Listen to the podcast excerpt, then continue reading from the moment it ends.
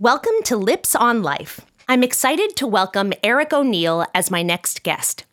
Eric is a security issues expert and has an amazing story to share.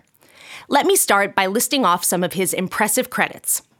Eric is a lawyer, founder of the Georgetown Group, a premier investigative and security services firm in Washington, D.C., and a national security strategist for Carbon Black, the leader in next generation endpoint security. Eric is also an accomplished motivational and public speaker, lecturing on espionage, cybersecurity, fraud, corporate diligence and defense, and more. How did he come to lecture on these topics? Here's where it gets really interesting. Eric is a former FBI investigator who conducted national security field operations against terrorists and foreign intelligence agents.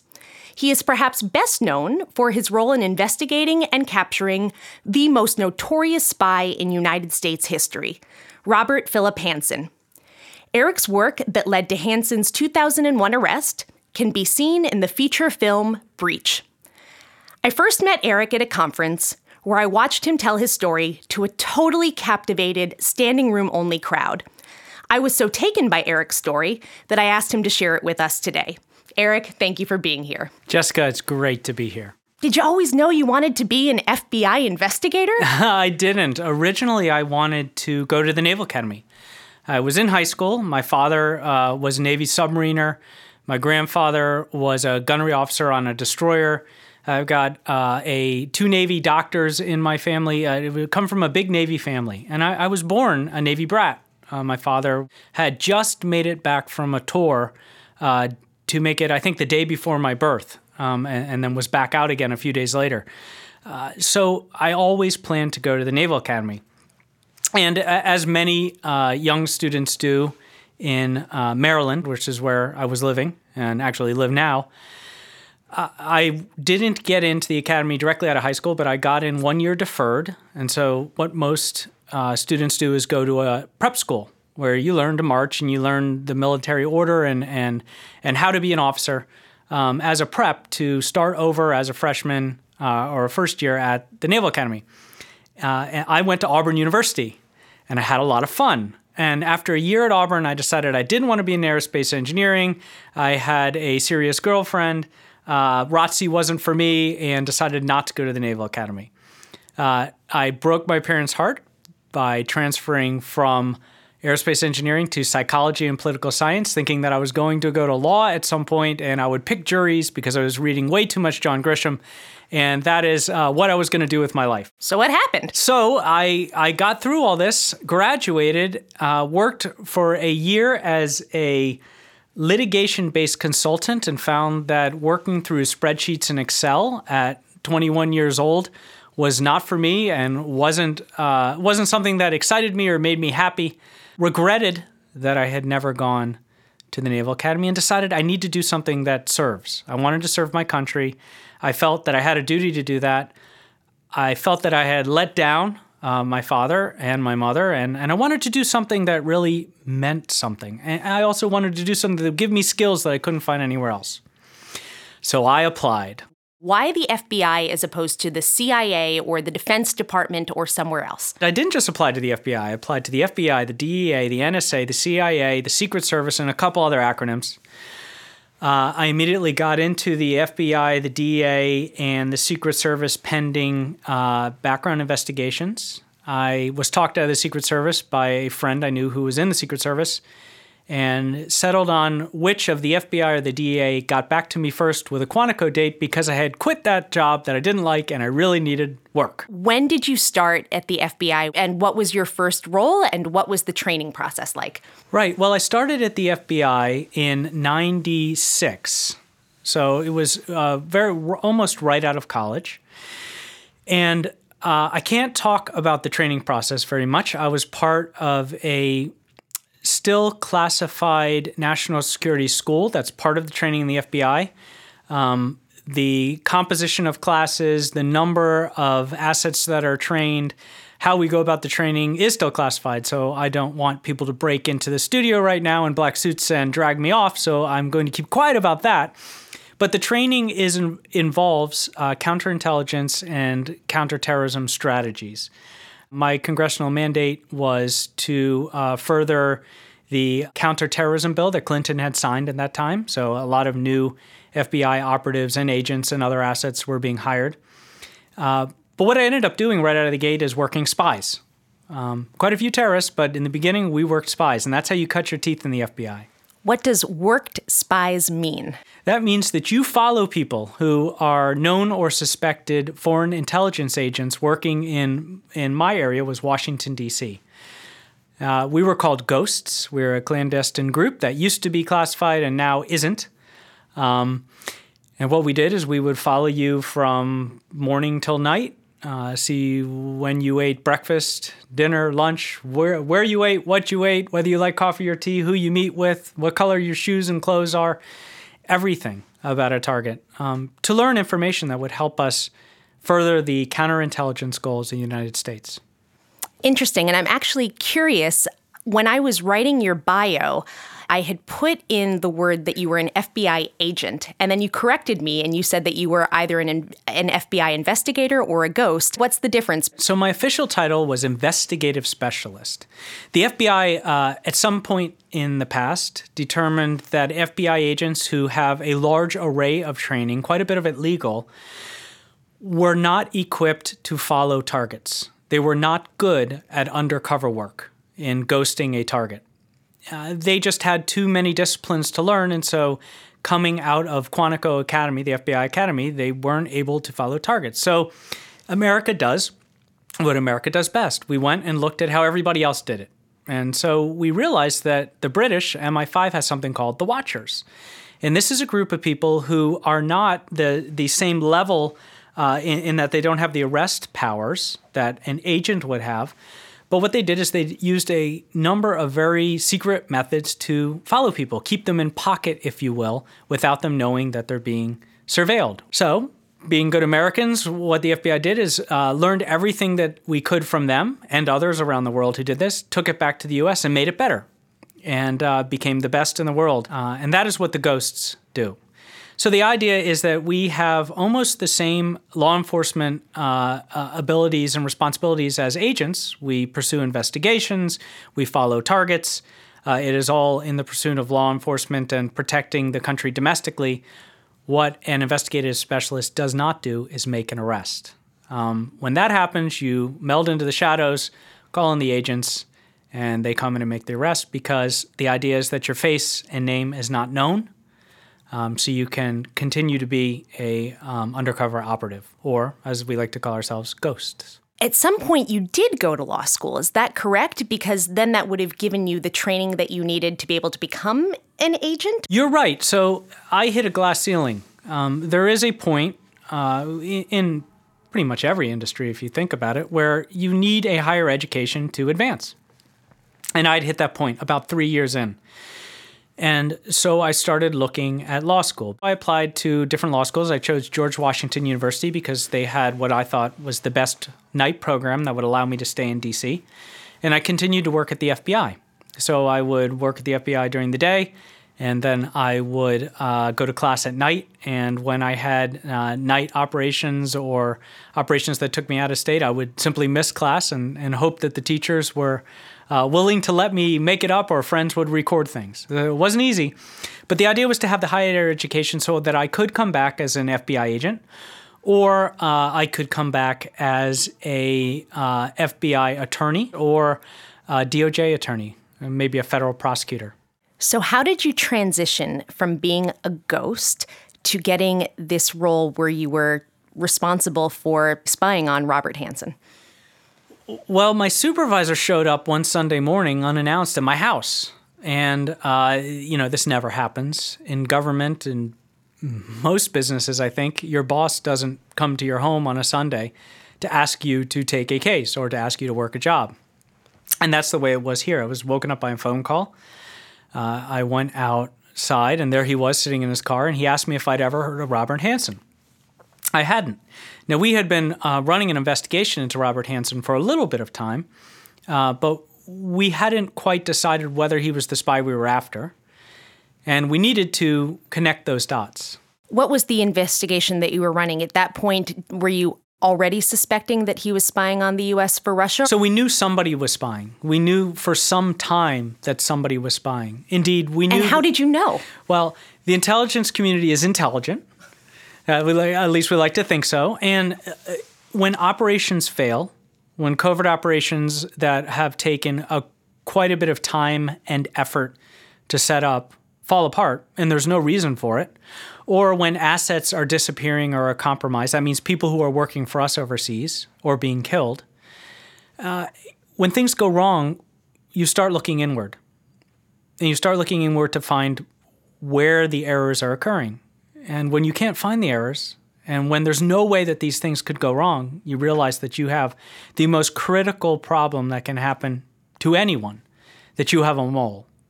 And we knew we had a mole. Now, we knew we had a mole in the intelligence community. We didn't know that it was in the FBI. And in fact, uh, the belief was that it was not in the FBI. The belief was that it was in the CIA. And so we were looking hard at the CIA.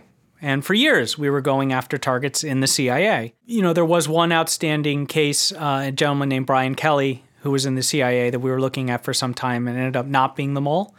Part of the reason for that was Hanssen very um, adeptly pushed intelligence so that we would look at him on purpose. So he fooled us. Um, he was that smart. So, to recap, we know there's a bad guy. We don't know where. And we start looking. And then we got a little bit lucky. Uh, the, a group of FBI agents have been working sources in Russia. One defected and brought over a file of information. The file of information was very circumstantial. It had letters that Robert Hanssen had written to the Russians and the Soviets before then none of which identified him, um, none of which identified that he was in the FBI. But also, uh, there was a trash bag. He used to wrap his drops. Those are his clandestine um, information swaps with the Russians, where he would leave it, in his example, under Foxstone Bridge, and the Russian intelligence officer would come pick it up later. So they'd never be in the same place in the same time. They're called dead drops. He would wrap them in plastic and duct tape. Well, the Russians had no idea who he was, so they kept all of that, even over in Moscow. When they brought it back, we were able to get a partial fingerprint off it. And there was also a tape recording where he had warned them that we were moving in on a different spy. And that was his voice. Now, it wasn't enough to arrest him. It was enough to maybe go after conspiracy to commit espionage, which is 25 years, which wasn't going to be good enough because we all thought that even if we were successful in prosecuting him, he would have just been quiet for 25 years, and we would have never been able to understand what he did so we could fix it, which is very important in this case. 22 years of spying means that quite a bit that you think is going right is not going right. So, what the FBI did is created a mousetrap. And what they came up with was this idea of the information assurance section. So they're creating a new department, and is this what your boss came to tell you about on that Sunday? Okay, so tell tell us the story. So he he asked me if I know Robert Hanssen, and I said that I had never known him, and said, well, uh, we would like you to help us investigate him uh, because we suspect him of espionage. And I looked at him and uh, and I shook my head and I said, why did you have to come out here on a Sunday and wake me up to tell me something you could have told me tomorrow or over the phone? You know, it's basically you're asking me to do my job. He said, I don't think you understand. We don't want you to ghost him. We want you to work with him in an office and help learn information that can help us determine if he is the spy or not and help us catch him. It's an art called elicitation. It's having a conversation with someone where you, the other person thinks you're just having a nice conversation, but really you're trying to draw out information from them without them knowing that you're using that tactic. And I had no idea how to do that. So this was this was completely off the rails for me. I, I was I was good if you wanted me to follow someone and using all sorts of technology and cameras and thermal imagers and random stuff, um, disguises and blending and uh, and and fitting into situations. But this face to face stuff wasn't something I was trained for. So why did they choose you? I think that was part of it. Uh, he was really good. He was one of the top analysts in the FBI. He knew all of the tells that someone uses if they were trained to work undercover, uh, specifically if they were trained to deploy the art of elicitation. And I didn't have any of those tells because I was coming at it cold. Uh, The other issue the FBI had was they were putting him in charge of something we call the Information Assurance Section. That was a buzzword back in 2000, 2001. Today it means something very different. It means cybersecurity. So they took Robert Hanssen, who was our first hacker spy, and they put him in charge of cybersecurity for the FBI. I mean, talk about an extraordinarily bold move and gave him access with the hope he would spy. And they stuck me in there because I knew how to turn a computer on. What's what's a day at the FBI like in this role?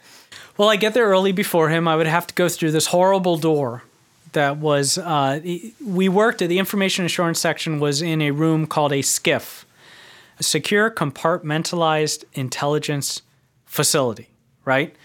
Um, a lot of technology, covert uh, space, baffles on the air vents, you know, to protect information from getting out. So you can house classified intelligence inside it.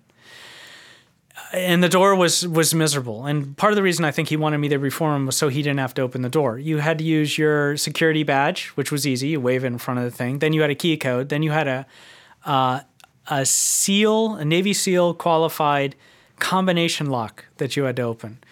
And those things are so hard to open. Anyone listening to this who was in government and had to deal with one is now nodding their head and groaning a little. Um, it usually took three or four tries. And uh, and then for God knows what reason, there was actually a key that you stuck in a lock. Like if anyone's gotten through all that, they can't pick a lock. So after opening all that, I would get in the room, turn on my computer, and think about how we were going to actually do the job of cybersecurity for the FBI because we had to present to everyone else in the FBI that this was real um, it, how embarrassing if they shut us down because we weren't doing anything.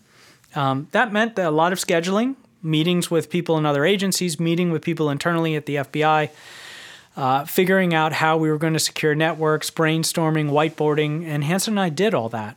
That's got to be really stressful. I actually remember at a time talking to my uh, my GP, my doctor, and, uh, and and about stress, and he said, "Well, your your stress levels are really through the roof.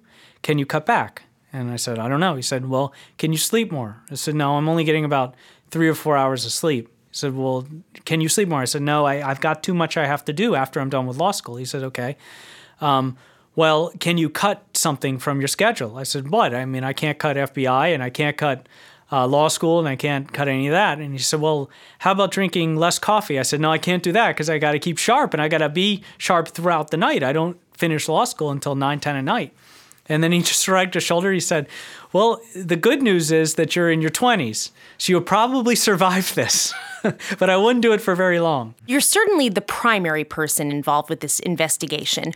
Who are your teammates? This wasn't me and Hanssen. Uh, this was a team, and I, I, was I was given direction. I was given uh, operations to run. I was told to do things. I was told to try things. I was said, you know, for example, make him angry and see how he acts uh, because there were a team of agents and analysts who were actually running this case. Um, I was uh, the uh, undercover operative in the case, uh, working directly with Hanssen, but there was a, a, support network behind me. It started out very small, but as we started um, gaining success in the case, learning that he probably was the spy, and then learning that, oh my goodness, he is the spy, and then deciding that we need to start pursuing the case more aggressively, more people were added. But in these sort of very complex, high level national security investigations, the objective is to keep the number of people who know very small. It's called compartmentalizing information. The more people who know a secret, the more chance you have that the secret will get out. The other problem was this was one of our own, and we didn't know if he had help. So everyone we trusted was potentially someone who could be helping him. And now we have an insider working the investigation. Were you reporting back to the support staff on a daily basis? How were you checking in? So, when you have an undercover asset in the field, you only have one point of contact. That way, that is, if the asset is compromised, they can't tear apart the entire apparatus behind them. So, uh, Kate, there is a real Kate, and you know her name was changed for the movie uh, because at the time she was still a, uh, a functional FBI agent was that point of access. So I would get all of my direction from her. And she became uh, a confidant, a big sister, a support network, everything during that investigation, and also the only person I could speak to. about what was going on in my head. So, in a way, she became my psychologist.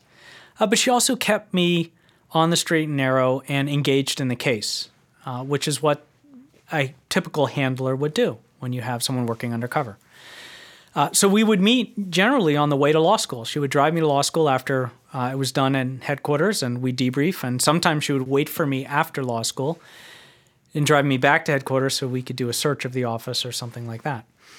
Um, so it, it, it wasn't uh, entirely easy, but at least you do have that support network. For the longest time, I didn't know any other person who was working on the case other than um, one other person. What kind of clues did you discover as you were working with him? Well, part of my goal was to get him to talk. He didn't like to talk very much. So the more I could get him to talk, the better chance I had of learning information that would help us. And often I had no idea whether the information I was learning was useful or not because I wasn't privy to many of the things that he could discuss. Part of my role was to be a recorder and remember everything and write it down and send in logs and then analysts would look at it and determine whether he knew information that he should have never known. I realized he wanted to be a mentor. I put myself in the role of a mentee. I played it that way. And he started boasting when I started challenging him. The more he told us about cases that he should never have had access to, the more confident we felt that this was the guy we were after. I was also in law school. His oldest son was in law school. So that was something we could talk about. I'm also Catholic. And Catholicism and religion was extraordinarily important to him. And did he talk much? What was his personality like? In the beginning, he didn't say a word. Uh, I think that uh, the first couple days, there were very few exchanges we had. He spent a lot of time in his office. Uh, he let me know that I had to be there before him and couldn't leave until he left. Uh, that I was to call him boss or sir and never Bob or Mr. Hanssen. Um, uh, and a number of other things. Uh, but slowly, I think that if you stick two people in a room for long enough, there will be a point where they will be bored enough to start talking. There was a, a period where our relationship had grown to where he really started to trust me. And we all felt, we all meaning myself and the, uh, the team that, that I was working for um, of agents, felt that he was starting to recruit me that it was possible that that he wanted to to leave some legacy. And so our conversations would go like this. He was very upset that uh, although Juliana and I had been married for less than a year, uh, she wasn't pregnant. And how could that be? Uh, you know, without getting into specifics, which is kind of creepy discussion to have with your boss. Um, I said, look, you, you know, we live in this tiny little Eastern Market you know, a Capitol Hill apartment that doesn't even have heat that works in the winter. And I think there's asbestos in the radiator anyway. And, uh, you know, single pane windows that don't, don't really even shut well. And you walk in sideways to get there. Where are we going to fit a kid? Plus, we can't afford one. Uh, you know, I'm in law school racking up debt, and my wife is in school racking up debt. And, you know, it's just not a bad idea to have a kid right now, irresponsible. And he got very upset with that. And he said that that's not what God wants for you, and the purpose of marriage is children. And uh, like a whole week of that, and taking me to church every day. And, uh, you know, and then finally he got to the point where he started saying, God will help you find a way. There are ways to make this work. And we, we would get more deep into that. Did your wife know about what was happening while you were doing this investigation? No, my wife didn't have a clue. She thought that I had been promoted to a desk job at um, headquarters that was going to allow me to go to law school. So she got the exact same lie that Hanssen got. Uh, and I sold it to her as well. Um, How do you do that? It's something I had to learn. I speak to groups, uh, mostly in police groups who do undercover work, about the serious psychological toll it can take on you. Um, you have to compartmentalize yourself. You have to hide those parts of yourself from yourself that are the real you and you have to portray a role. I tell myself I'm putting on a mask and what happens is when you go home, the mask comes off and all the ugly things that you've hidden from your target tend to come out and, and unfortunately near the people who love you. So it can be very distressing, damaging, uh, uncomfortable, and destructive, especially for a marriage when you work undercover. And it has a very high rate of divorce. Was there a seminal piece of information that you uncovered at some point along the way that was a turning point in this case and was your aha moment? Yeah, without going into too many specifics, he knew information about a major case in the past where a spy had gotten away. It was the Felix Bloch investigation. We had moved in on this guy named Felix Bloch who had spied on the United States for some time in Paris. And at the last minute, he disappeared. He was supposed to come out of his uh, hotel room with um, some information, and he never did to, to make an exchange. I went out the back and just got away. And we had nothing on him. He had received a phone call in his hotel room telling him to run, and they believed that it was Robert Hanssen. Hanssen was bragging about that case and using it as an example of counterintelligence gone wrong, how the FBI screwed up. Uh, but he knew elements about the case that I had never known in training, and, and he should have never known. But only people who had specific on site contemporaneous knowledge of the case would know. And that really made us feel like, yeah, this guy was probably the one who called him. But then uh, we got the Palm Pilot. So tell us about that. So, in criminology, criminals have uh, routines that they use to protect themselves. So, if you're if you're in an investigation, you know, and it can be FBI or police or CSI or private eye, it doesn't matter. When you're following a target, you look for tells, you look for routines or clues. Ways that they behave that give you hints as to where you should look for information. and Hanssen had a big one. He had a lot of strange quirks. He loved to click his pen. He drove me crazy with that pen. Uh, he loved to jingle his keys in his pocket. He had a lot of nervous energy. He paced. But he had one routine that was weird. And he had a Palm Pilot, which is the old cool thing before, you know, the smartphone. And he would pull this old device uh, out all the time and talk about how if you were an executive and you didn't have one of these, you were worthless, in those words. And every executive has one, and you need it in order to schedule your life and organize your life. And it's the greatest device ever made. And he kept it in his left back pocket, which was ridiculous because if you, you think of how slim your phone is, and that's fine in your back pocket, but these palms are maybe three times the thickness, and you're walking around with that in your back pocket. It's like the worst Dagwood wallet you could have. Um, and when he sat down, of course, you couldn't sit down on it or that would hurt you. So he would pull it out of his pocket, but he would always sit down at his desk and he would always um, automatically grab the thing, reach down, and stick it in his bag. And then zip it up, which is weird. I mean, normally you would take, we do it at cafes and restaurants nowadays. Now there are phones. You take it, you put it on the table, and you hope that you don't leave it at the bar, right? Or that a friend is nice enough to say, hey, you forgot your phone. You don't automatically put it in your bag every time, but he did every single time and zipped it up. And as he stood up, he'd reach down, unzip, and retrieve the device, put it right back in his pocket. So I started lobbying to take it away from him.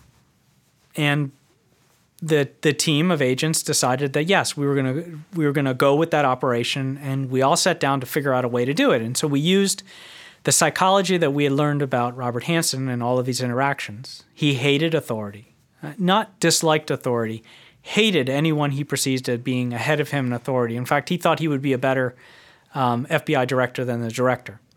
Um, he did not like to be challenged, and he did not like to be surprised. So we thought, let's do all three and see if we can break that routine for the first time. And we need to do it in a way that's going to get him away from the device long enough for us to have a team copy it. And that's what we did. They read a, a person who was above him in the chain of command into the case. So we had to add someone to the case. And his job was to come in unannounced in the middle of a meeting we were have and challenge Hanssen to go down to the basement uh, range and shoot. Now, Hanssen was also a gun nut. He was he was a crack shot, had a lot of guns. Um, so to be challenged was stroking his ego as well. So we had everything. We had ego. We had dislike for authority. We had um, shocking him unannounced. We had everything uh, that broke that routine for the first time. And he left with the guy begrudgingly and angrily and red faced, but he did not reach down and grab his Palm Pilot. So I did. So once I knew he was down downstairs at the rifle range in pocket, I grabbed the thing and a data card, unzipped all the pockets in the bag, and went through them all while I was at it. Ran down three flights of steps, and we had a tech team that had just been waiting for a while. They were surprised. I handed them the devices, um, and they made me wait outside. uh, and it was the devices were both encrypted, so it took them time to copy it one to one. And it was a uh, a bunch of I can remember it was a bunch of guys in there. Um, I was inside fidgeting, um, and my nervous energy was driving them nuts as I watched the copying, the literally the bar escalating up toward 100%, and they threw me out of the room and said, "When we're done, we'll give you the devices." And I'm looking at my watching, getting nervous, and as soon as I get out of the room, I get a page on my SkyTel two-way alphanumeric pager, which was the other really cool device back then, saying "out of pocket coming to you." So now you flipping out? I am. I, I was I, I was pretty nervous. when I learned later, he shot off a few rounds, holstered his weapon, and left. Just unannounced, decided he was done with shooting and was going back. Of course, because he was probably thinking, I've left this thing. And good reason. I knew that it took about nine minutes to get from where you shoot up to where we worked, which was on the ninth floor. It was kind of a circuitous route. It wasn't easy to get to so I thought I had time, but I was really counting down the time in my head and and knocking on the door and saying, "Hurry up!" Um, Kate comes out with the devices. You know, my the agent who's my handler hands me both of them, tells me run, and I did. I ran up the stairs. I got into the room. I got to his bag. Uh, I had plenty of time. It wasn't like Jack Bauer in 24, where you know it's two seconds before the bomb goes off. He cuts the wire. I had maybe like two minutes I looked at the bag and I realized, oh, well, I have two devices and four pockets and no clue which I pulled them out of, right? You know, training might have helped a little there. So I didn't know what to do. And I just kneeled down in front of the bag and froze. And as I'm trying to replay in my mind somehow, figuring it out, like thinking I can use some sort of reverse psychology or self hypnotizer, craziest things go through your mind in, in the, the high stress moments he's coming through the door, which fortunately I had closed. So he has to go through all that nonsense to get the door open. So I just dropped them. I knew that they were in different pockets. I dropped them in two pockets, hoped I got it right, zipped up all four, and ran back to my desk and put on my best poker face. And he comes into the room.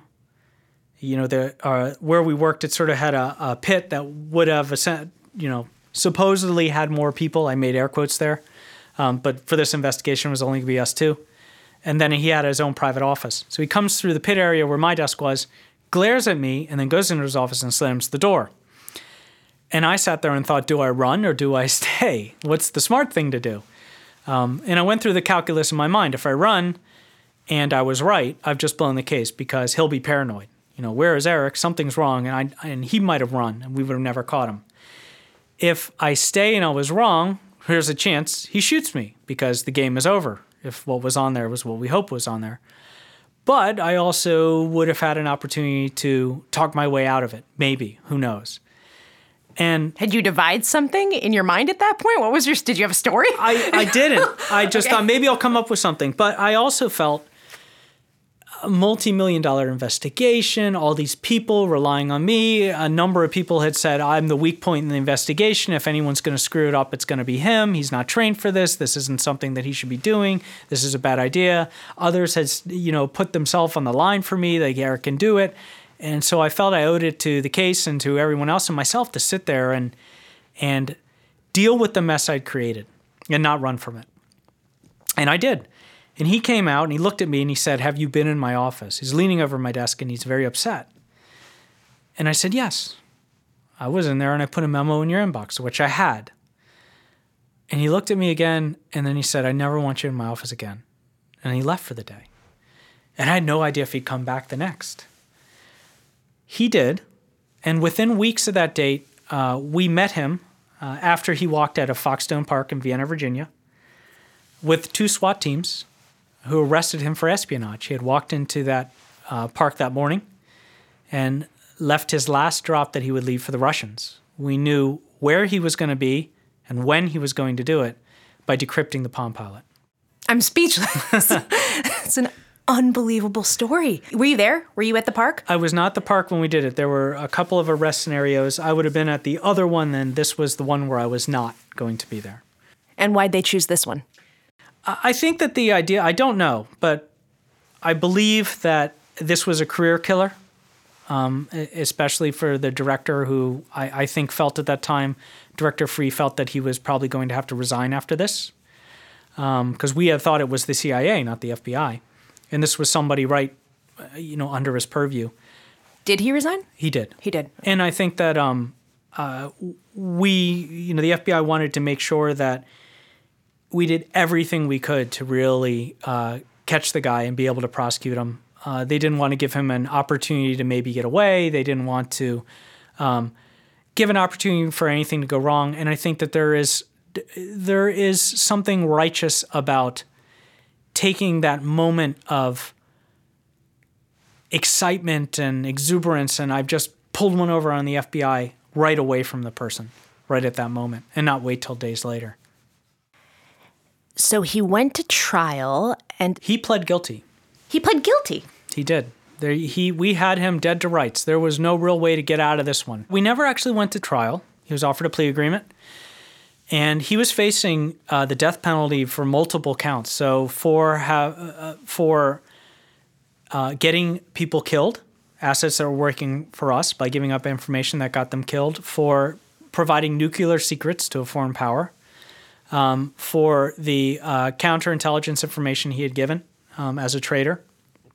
So there were many ways that they could have given him the death penalty. Um, but I think what really did it for him was the offer was to allow his family to keep his pension and his house and their cars, which they could have all taken away, and not make them go through a trial, a long trial. So he pled guilty. What was his sentence? Life in prison without possibility for parole. And part of the sentencing was that he would agree to an undetermined number of years of debriefing from a number of commissions. He began the process of talking to people in the intelligence community to tell them everything he'd done, everything he'd compromised, every scrap of information he could give about the Russian operations, and uh, allow us to fix the problems that he had created. And four commissions if at the end of the uh, that process, and it was open ended, uh, the judge would reconvene for sentencing. If uh, more commissions than not said he was honest, he would go away for life. If the opposite were true, then he would uh, receive the death penalty. Um, two said he was honest. Two said that he was not. And where was the tiebreaker? The judge decided on leniency and gave him life without parole at some point he decided I don't want to talk anymore, and so he got taken away from the um, better place he was uh, incarcerated and sent to Florence, Colorado, which is Supermax Penitentiary, which is I think it's been described as one of the top ten worst places to be in the world, prisons to be in in the world. So from the time that he was captured, actually, really from the time that you took the Palm Pilot to to now? Have you seen him? Have you interacted? haven't. You haven't. I haven't ever seen him. No. At one point, I, I originally I didn't want to make a movie. I wanted to write a book, and um, my problem was by the time I got permission from the FBI to tell my story, which was a long, involved process of its own, uh, there were already seven books in publication. So I was way late to the game, and uh, I had uh, a lot of access to some very good agents here in New York City. Um, and, and, many of them said, oh, We already have a writer writing a book. Would you write a chapter with him? And I said, No, this is my story. And this is the story that um, none of your writers have because it was, it was kept confidential. It was left out of any public record uh, or discussion because I was still going to work undercover for the FBI. Um, so I asked permission to meet him. And I thought, well, I, I'll have a really cool epilogue if you if you will, um, because I thought that maybe he would answer the question that he has for me that he has refused to answer for anyone else, why he did it. And that's what I would ask him. Um, uh, plus, it's a it, it, would be a great thing to put at the end of the book. You know, the meeting with him. Uh, the FBI declined, said that we are still in a very delicate interrogation of him.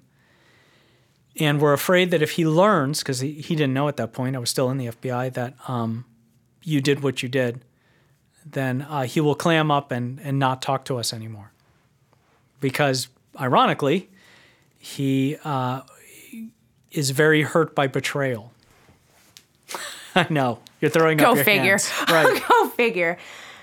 So, do you feel closure around the case, having never gotten to speak to him afterwards? I think that I've created a situation for myself where I've never really been allowed to feel closure of the case because I keep speaking about it. I made a movie about it. it. It's very much part of my life. It's become a central thread of my life. Um, I've never been able to step away from it, so I don't think I've been able to go through the rationalization and the uh, the uh, departure and separation process from the FBI because I, I still accidentally use the um, speaking about the FBI and saying we instead of they, um, even though I haven't been in the FBI for a, a large number of years. Um, I I would like to talk to him, but I don't want to subject myself to any games he might play. Um, you know, I could see a scenario where I fly all the way out to Colorado. I get permission to talk to him. He gives permission to talk to me. He puts me on the list. Uh, remember, the FBI has to say yes. They might say no. Um, and uh, and then you know the day I'm supposed to go meet him, he says, "No, nah, I don't want to talk to you," and strings me along for a while. I, I could see that happening, and you know that's time and expense I don't want to. Maybe when I do write that book. Did you know at the time what a big case you were on?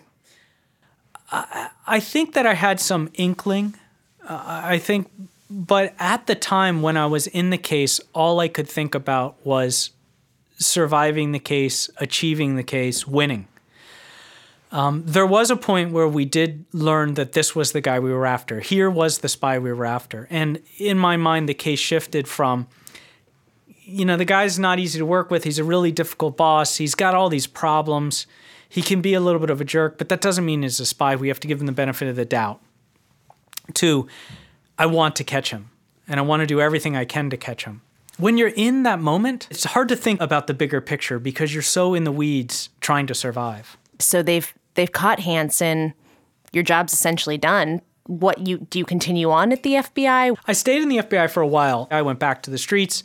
I went back undercover, uh, but I never felt the same about what I was doing. I, I think I had tasted the biggest case I was ever going to work. I was never going to do something like this again. In fact, well, a senior agent pulled me aside and said, How do you feel now that you've worked the best case you're ever going to work in your entire career?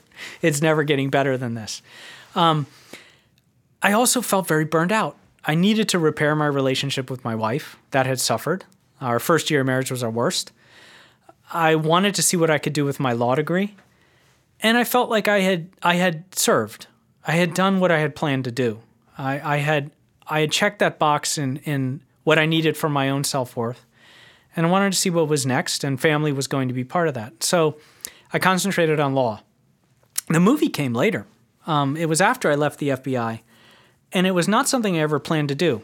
Uh, I wanted to write a book, and I had gone around and tried that, and that didn't quite work. And it wasn't until my brother, Dave, David O'Neill, who was living here in New York, was visiting. Uh, and he was just in that same crappy apartment in Eastern Market. Juliana was out. We were sitting there, and I can remember um, we were both just sipping uh, some cocktails and just catching up because we hadn't seen each other in a while. And I had only told some family members, but not many, about this. It was still a classified case. So I couldn't say what I was doing, and, or that this was a big spy, and, or that I really worked it, but or any of the details. But I could say that you know I was part of that case that's on the news all over the place. And let me tell you about how lousy this guy was as a boss. Nothing about the spying, nothing about what he did, but just this guy was a horrible boss. He was really creepy and hard to work for. And he looked at me and he said, Do you know how great a movie that would be? I was like, What do you mean? He was like, I could just see it. You're working for this terrible boss, and it turns out he's the worst spy in American history. And I said, That's silly. No one's going to make a movie about this. And he said, "Well, can we just talk to some people?" Well, I started the process of, um, you know, getting that permission I needed. Um, and once I got the permission, he started talking to some producer friends he knows. We ended up settling with Outlaw Entertainment because Bobby Newmyer was just such an incredibly awesome guy. I felt like I could trust Bobby. I could trust him with my story because when Hollywood makes a movie, they buy the rights to your story. No matter how involved you are, they can do whatever they want to you. And we've got a problem in the country in that we just believe this stuff. So I knew that whatever they put out there, however they portrayed me, no matter what I said, and it's rung true, no matter what I try to correct, everyone will believe that the movie version is the truth. Um, it, what parts of it aren't the truth? So the the the main so it's easier to say what is the truth. So the central core of the movie, the investigation, Hanssen and I in the room, Hanssen and I going to church, the uh, how we caught him with the Palm Pilot, how I learned about the case, how it ended, all of that is true. In fact, the arrest is a perfect reenactment of how the arrest went down. The two agents that arrested him, who put the cuffs on him, were there directing the set. Um, I uh, the the most not true or untrue parts of the movie are the shooting scene in the woods, which never happened. That was required by the studio, who said you can't have a bad guy, good guy movie, an FBI movie where the bad guy doesn't shoot at the good guy. So Billy Ray and I spent a lot of time working that in somehow. Um, and uh, the elevator scene at the end, because I never saw Hanssen. Now, there's a lot of dressing around that. I, I didn't spend all that time with his family. I was supposed to. I was invited over for dinner. Um, and Juliana and I would have gone, except for he'd made that last drop way sooner than we thought, and he was uh, arrested. Um, they never showed up at our apartment. I don't think you could have fit them in our apartment um, at the time. So um, Bonnie and and uh, and Mr. Hanssen or Hanssen don't actually show up in my apartment for a birthday. But you need those things um, because otherwise, it's less of a thriller movie and it's more of a documentary. And um, you had to you had to make it a movie that people would want to go buy and see.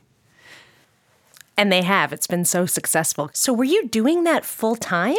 No, I was. Uh, I took a sabbatical from the law firm I was working at while I was at DLA Piper, um, which is a, a, massive now multinational law firm. And uh, they gave me time off. They they knew. I, I think they, they were cool enough to say, when is anyone going to get this opportunity in their life? So they so they gave me a leave of absence, and I I went on the whole media tour. Um, I was able to be in Toronto for most of the shooting and watch it unfold. I worked with the actors to help them with their roles. You know, Chris Cooper needed me to say he was never going to meet Hanssen. So, how does Hanssen talk and how does he walk and what is he like and how would he act in this situation? We did a lot of talking about that. Ryan and with Ryan, it was a lot easier. We just went out to the bars in Toronto and hung out and swapped stories and realized we actually have a lot in common. You know, we both had grandfathers in the military and um, were you involved in helping to cast them? Uh, so I didn't get to choose, but I got to talk to all of the actors that Billy Ray liked the best. Everyone that was cast did such a good job.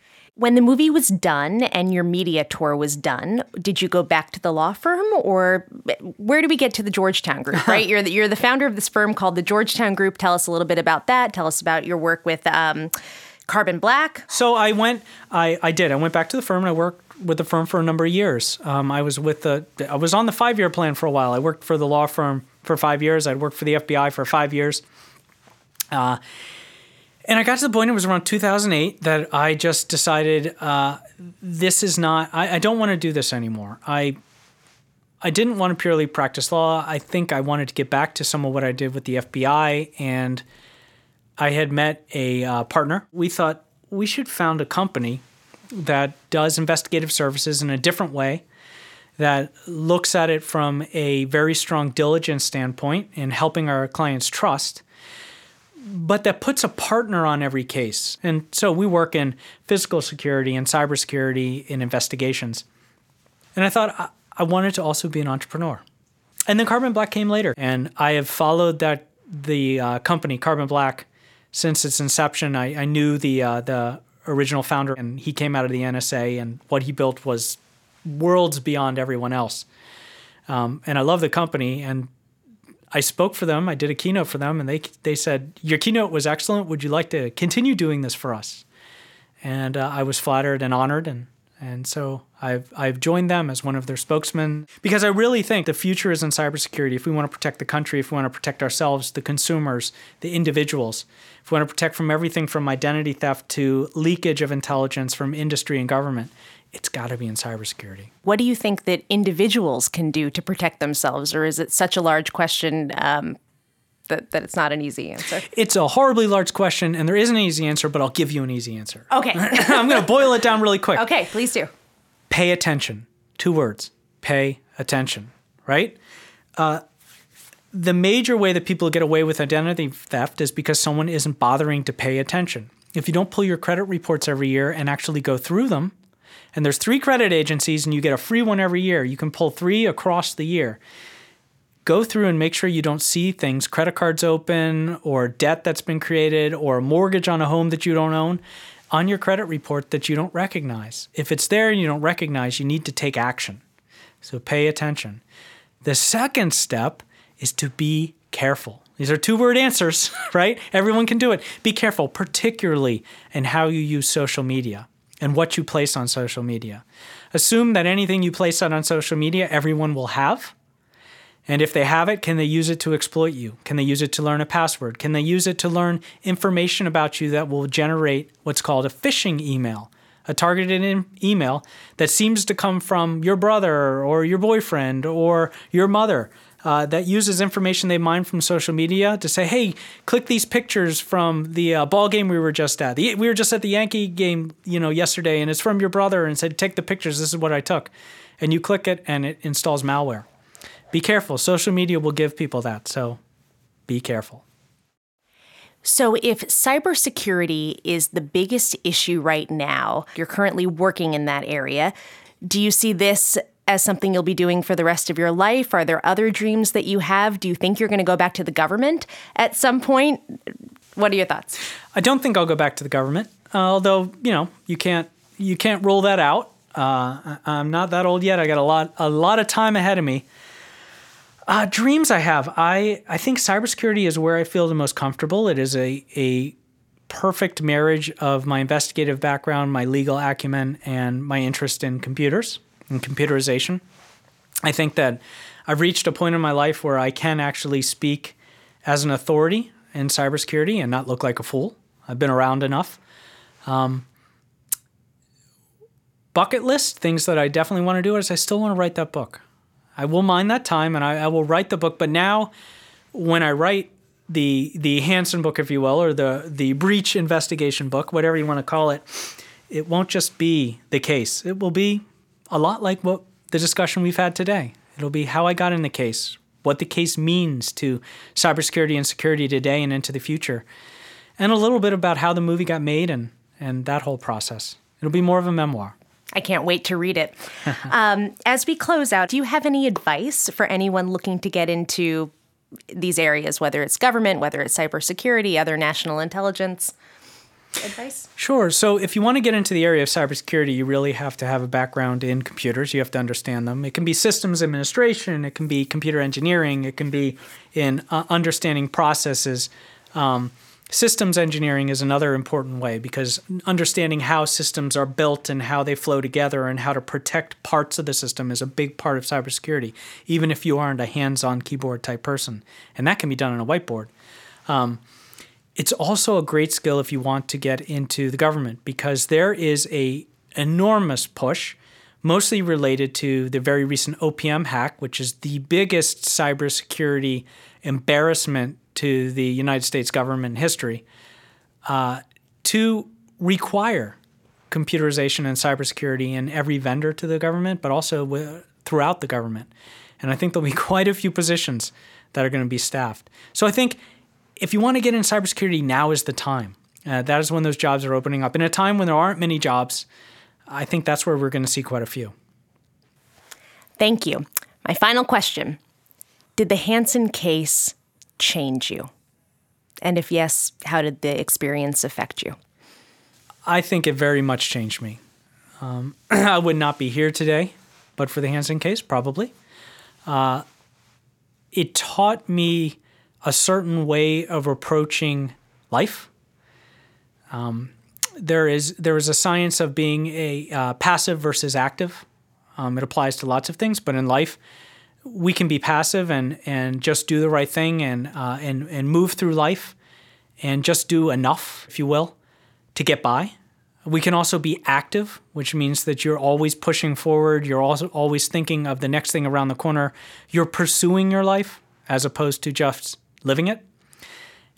And I learned during the Hanssen investigation that if I was going to win, if I was going to catch him, it wasn't going to be by just working the investigation. In other words, being safe, making sure he felt comfortable, making sure he felt this was real, sort of looking for things, but I had to actively attack the investigation and pursue it.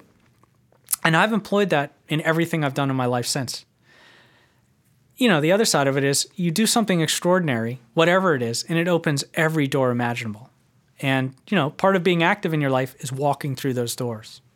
And that's what I've been doing for years. Thank you for sharing your advice and your experiences and your story, which really, really was and is amazing. It is such a pleasure to speak with you and to have this time with you today. This is Jessica Lips with Lips on Life. Thank you for listening.